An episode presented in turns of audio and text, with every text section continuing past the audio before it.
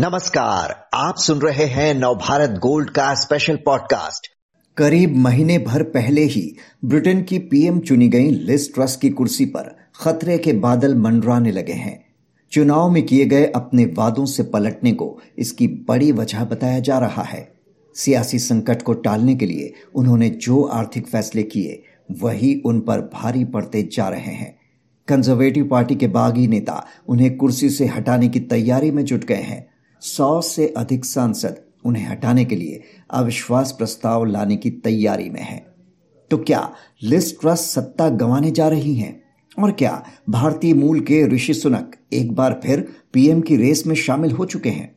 ये सब जानने के लिए बात करते हैं ब्रिटेन में मौजूद प्रख्यात लेखिका, नाटककार और एक्टिविस्ट नूर जहीर से।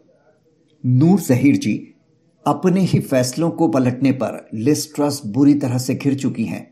जिस तरह से कंजर्वेटिव पार्टी के सांसदों की तरफ़ से एक बगावत देखी जा रही है, उनके खिलाफ अविश्वास प्रस्ताव लाने की तैयारी में है वे। क्या लिस्ट ट्रस्ट की कुर्सी खतरे में आ गई है? और अगर हाँ तो पीएम बनने के महीने भर के भीतर ही ऐसे हालात कैसे बन गए?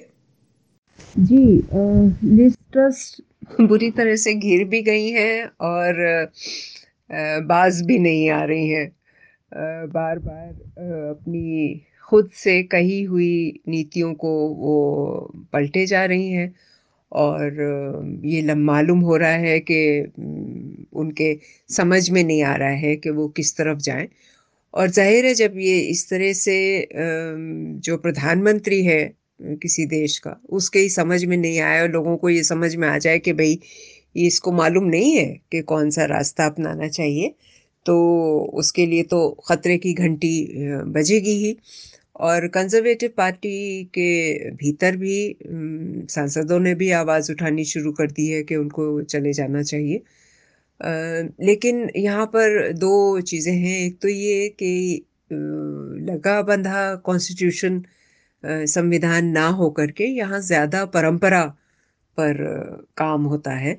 और एक तरह से कहें तो रीति रिवाज जो चलते आ रहे हैं उसके तहत ये एक साल तक इनके लिए मुश्किल है निस्ट्रस को हट, हटाना। तो मेरे ख्याल से यही एक विश्वास है उनको कि भाई एक साल तक तो मैं बनी रहूँगी। जहाँ तक रही बात के एक महीने के भीतर ऐसा कैसे हो गया तो इनकी जो नासमझी है, वो तो इनके प्रधानमंत्री बनने और जीतने से पहले से समझ में आ रही थी और दिखाई दे रही थी कि इनके पास कोई नीति बाकायदा, चाहे वो आर्थिक या राजनीतिक, इनके पास है नहीं। और ये सिर्फ़ इस बिना पर जीती कि जो इनके विपक्ष में खड़े हुए थे यानी ऋषि सुनक वो भारतीय मूल के थे ए, ए, एशियन थे। तो इसकी वजह से एक तरह का कि रेसिज्म कहें रंग भेद कहें तो वो इनके काम में आया और इनको मालूम भी था कि वो उनके काम में आएगा। लेकिन समझने की ये बात है कि उस वक्त भी ऋषि सुनक को इतने कम कोई वोट नहीं मिले थे। जब बात पूरे कंजर्वेटिव पार्टी के सदस्यों के मतदान की आई तो बहुत ज़्यादा फ़र्क दोनों में नहीं था जो अंत में नतीजे हमारे सामने आए।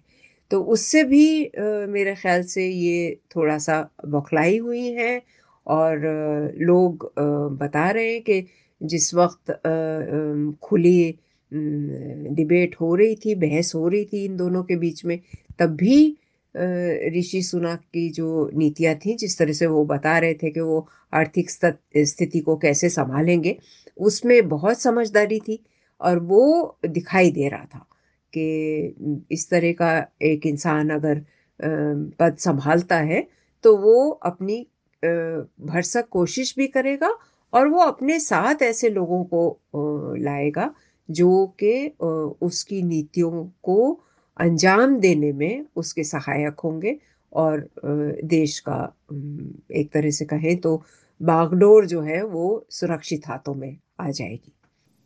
अगर लिज हटती हैं तो फिर उनके बाद कौन?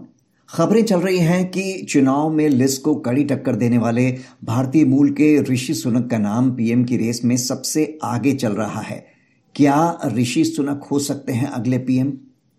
ऋषि सुनक ने बड़ी ज़बरदस्त टक्कर दी लिस्ट्रस को। बाकी जो प्रतिद्वंदी थे, पहले जो सात लोगों से जिनसे शुरुआत हुई, उनको भी सभी को। उसके लिए मेरे ख्याल से कंजर्वेटिव पार्टी खुद भी तैयार नहीं थी और मतदाता भी तैयार नहीं थे। यहाँ के। तो इसलिए एक तरह से ये सिर्फ़ ऋषि सुनक का की हार नहीं हुई थी। बल्कि ये ग्लैमर के लिए और सुंदर चीज़ दिखने वाले और जो बहुत चिल्ला चिल्ला करके अपनी बातें कह सकते हैं, उस तरफ़ बह जाने का एक परिचय यहाँ के लोगों ने दिया था। जहाँ तक मुझे लगता है कि एक साल के भीतर जैसा मैंने पहले कहा तो कुछ बदलेगा नहीं। और अगर ये समझदार होती तो ऋषि सुनक ने जैसे पहले कहा था कि अगर ये जीतती हैं तो मैं इनके साथ काम करने के लिए तैयार हूँ।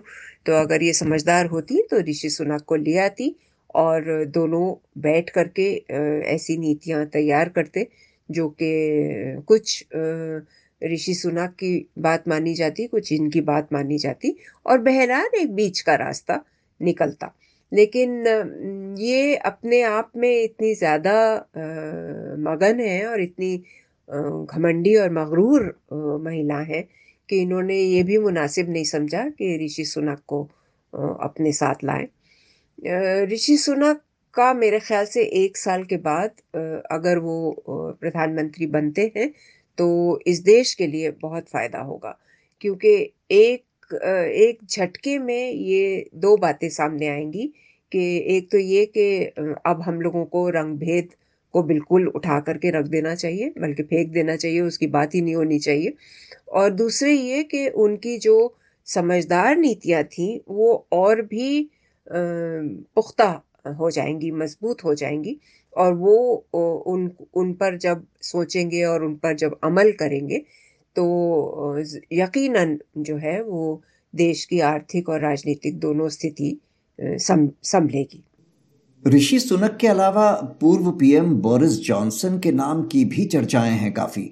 तो क्या बोरिस की वापसी भी संभव है? जहाँ तक रही पूर्व पीएम बोरिस जॉनसन की बात तो वो तो नहीं आएँगे, क्योंकि उनको इतना ज़्यादा उनकी बदनामी हो चुकी है और उनके अपने चाल चलन और आचरण की वजह से ऐसा हुआ है। तो इसलिए लोग भी ये समझ रहे हैं कि वो तो बदलने वाले हैं नहीं तो इसलिए उनको वापस ला करके कुछ भी बदलने वाला नहीं है और अगर लोग ये भी समझ रहे हैं कि अगर उनको वापस ले आया गया तो भी वो ऐसे रूप में आएँगे वापस कि वो समझेंगे कि फिर वो जो कुछ भी कर रहे हैं वो सही है और उसमें कोई कमी नहीं निकाली जा सकती, कोई बदलाव की ज़रूरत नहीं है, जो कि बहुत ख़तरनाक साबित होगा। तो आसपास जो कंजर्वेटिव पार्टी के दूसरे पॉलिटिशियंस हैं, वो ये बात अच्छी तरह से समझ रहे हैं और वो बोरिस जॉनसन को तो लाने के बिल्कुल पक्ष में नहीं है। दूसरे, मुझे लगता है कि एक बीच में ये बात शुरू हुई है कि टेरेसा मे को वापस लाया जाए। तो उस पर देखना है कि क्या प्रतिक्रिया होती है दूसरे मेंबर पार्लियामेंट्स की। तो उससे फिर ये तय होगा कि पार्टी जो है वो कितनी दूर तक और किस तरह का बदलाव चाह रही है। सिर्फ़ ये कि लिस्टर्स को निकालो, इनसे कुछ संभल नहीं रहा, वो बात अपनी जगह ठीक है, लेकिन उसके साथ साथ ये बात भी है कि कौन फिर आएगा और कौन ठीक से संभाल पाएगा। क्योंकि दूसरा झटका अगर तो तीसरा हो जाएगा, तीसरा झटका अगर कंजर्वेटिव पार्टी को मिला तो ये मान लेना चाहिए कि फिर वो दो साल बाद जो मतदान होने वाला है जनरल इलेक्शंस उसमें तो मतलब इनके टुकड़े टुकड़े हो जाएँगे पड़खचे उड़ जाए Liz Truss Rishi Sunak, Boris Johnson या कोई और जो भी सत्ता में रहेगा, उसके सामने इस वक्त की सबसे बड़ी चुनौती क्या देखती हैं आप? वित्तीय बाजारों में उथल पुथल मची हुई है, महँगाई चरम पर है, कुल मिलाकर हालात बहुत अच्छे नहीं। सियासी के साथ ही इस आर्थिक संकट से उभरने के लिए कौन से कदम तुरंत उठाए जाने की ज़रूरत है? इस समय तो जो भी प्रधानमंत्री रहे लिस्ट्रस या उनको कोई भी अगर उनकी जगह दूसरा आए तो उसके सामने सबसे बड़ी चुनौती मेरे ख्याल से ये है कि वो कैसे मतदाता को यकीन दिलाए कि जो एक डेमोक्रेटिक प्रोसेस है, वो ठीक और सही प्रोसेस है और उसके ज़रिए ही देश को संभाला जा सकता है। उनके सामने अगर वो ये विश्वास दिला पाते हैं तभी मेरे ख्याल से मतदाता जो है वो इस बात पर विश्वास करेगा कि जो नीतियाँ वो ला रही हैं आर्थिक नीतियाँ खास करके वो आ, किसी तरह से उनके फ़ायदे की हैं देश के फ़ायदे की है। इस वक्त ये हो रहा है कि पार्टी ज़्यादा महत्वपूर्ण हो गई है। लोग चेहरे ज़्यादा महत्वपूर्ण हो गए हैं, बजाय इसके कि देश सामने रहे और देश का भला हो। देश का भला अगर इन लोगों ने किसी ने भी पहले सोचा होता तो इस तरह से ब्रेग्जिट से करने का कोई मतलब नहीं था। कम से कम यूरोपियन यूनियन से लंबी तीन चार साल तक बातचीत होनी चाहिए थी। एक बाकायदा संधि तैयार होनी चाहिए थी, जिसमें ये कुछ चीज़ें वापस अपने हाथ में ले लेते, लेकिन ज़्यादातर चीज़ें जो हैं, वो मिली जुली होती। देखिए ग्लोबलाइजेशन का एक जो बहुत बड़ा फ़ायदा हुआ है, वो है कि मिलजुल करके काम हो रहा है और सब, सबके पास एक दूसरे की खबर होती है। लेकिन ये नुकसान भी है कि अगर आप बाहर निकल जाते हैं तो फिर आप वाकई अकेले पड़ जाते हैं। तो इस वक्त मेरे ख्याल से सबसे बड़ी चुनौती यही है कि कैसे विश्वास दिलाया जाए कि हम एक प्रजातांत्रिक देश हैं, हम देश का भला सोचते हैं और हम उस भलाई के लिए ऐसे ठोस कदम उठाएँगे जिससे आर्थिक नीतियाँ भी संभलेंगी और राजनीतिक नीतियाँ भी संभलेंगी। कुछ कदम जो फ़ौरन उठाए जा सकते हैं आर्थिक और राजनीतिक नीति को संभालने के लिए उसमें मैं समझती हूँ कि जो रोज़मर्रा का खर्चा आम आदमी का है उसको संभालने की बहुत ज़रूरत है। जैसे खाने पीने की चीज़ें संभालने की ज़रूरत है। स्कूल की फ़ीस पर एक अंकुश लगना चाहिए कि इससे ज़्यादा बढ़ाई नहीं जा सकती।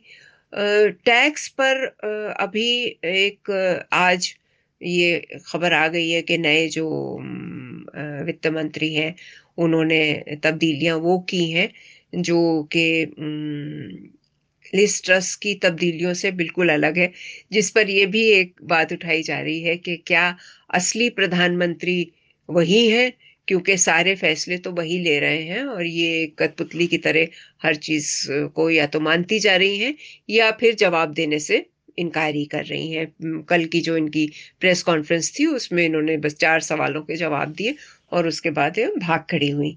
तो ऐसा है तो उसको देखते हुए मुझे लगता है कि अगर टैक्स बिजली और गैस के दाम और रोज़मर्रा का ख़र्चा अगर संभाल लिया जाए तो मेरे ख्याल से काफ़ी कुछ इस वक्त संभल जाएगा। और फिर उसके बाद मतदाता जो है, जो कि इनको लेके आया है दोबारा एक थम्पिंग मेजॉरिटी में बोरिस जॉनसन की लीडरशिप में। वो रुक करके ये सोचेगा कि शायद जो लीडरशिप बदली है, उससे कुछ चीज़ें बदल जाएँ और फिर बेहतरी की तरफ़ देश चल पड़े।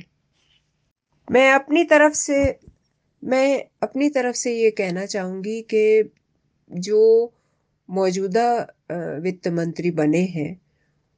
वो बहुत ही तेज़ और एक तरह से कहें तो शातिर आदमी हैं। और वो बहुत सारी ऐसी तब्दीलियाँ करेंगे जो कि लोग, जो कंजर्वेटिव पार्टी एक तरह से हताशा में घिर गई है।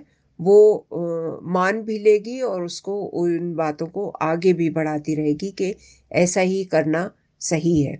और उनके जो मतदाता हैं, वो ये समझेंगे कि इस वक्त भले उनको कष्ट हो रहा हो, लेकिन देश की ये भलाई के लिए ये चीज़ें हो रही हैं। अब ये बात एक तरह से लेबर पार्टी पे मैसर है कि वो कितना इस चीज़ का इस्तेमाल कर पाते हैं, कितना इस बात को आगे बढ़ा पाते हैं कि ये लोग जो है, ये लंबी रेस के घोड़े नहीं हैं और ये लोग बहुत जल्दी उन चीज़ों को नुकसान पहुंचाना शुरू करेंगे, जि, जिनमें, जिन पर आम आदमी जो है वो बहुत निर्भर करता है।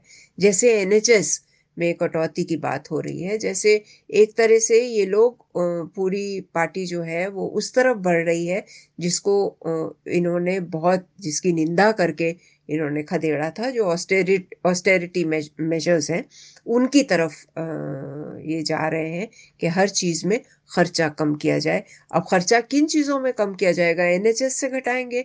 एजुकेशन से घटाएँगे? कह तो रहे हैं कि ये भविष्य में ये करेंगे इन्वेस्टमेंट कर रहे हैं तो भविष्य शिक्षा में इन्वेस्टमेंट किए बिना भविष्य में कैसे इन्वेस्टमेंट होगा? तो ये सारे सवाल जो हैं, ये लेबर अगर बार बार उठाती रहे तो मेरे ख्याल से लेबर के लिए भी अच्छा होगा और इन लोगों पर भी एक तरह का दबाव बना रहेगा कि ये पूरी तरह से इंसानी जो ज़रूरतें हैं उनके खिलाफ नहीं जा सकते। ये ये नीति नहीं अपना सकते कि हमें तो कोई फ़र्क नहीं पड़ता। हम जब किसी तरह से इससे हमारे ऊपर असर नहीं पड़ रहा है तो फिर इनको अपनाने में क्या हर्ज है? ये ज़रूर ऐसे लोगों से बातचीत करेंगे, ऐसे ग्रुप से बातचीत करेंगे जिनकी ज़्यादा पकड़ है आम आदमियों पर और आवाम पर, जनता पर। तो इसलिए मेरे ख्याल से देश का फ़ायदा होगा। तो लेबर के ऊपर मेरे ख्याल से बहुत ज़्यादा ज़िम्मेदारी इस वक्त आ गई है। बहरहाल, टैक्स कटौती के वादे के साथ लिस्ट ट्रस्ट सत्ता में आई थी और अब वापस टैक्स बढ़ाने के संकेत दे दिए हैं। उनकी साख को बहुत बड़ा झटका लगा है और कुर्सी पर खतरा भी मंडरा रहा है। देखते हैं क्या वो कुर्सी बचा पाती हैं और अगर नहीं तो फिर अगला पीएम कौन? बहुत बहुत शुक्रिया नूर जहीर जी आपका।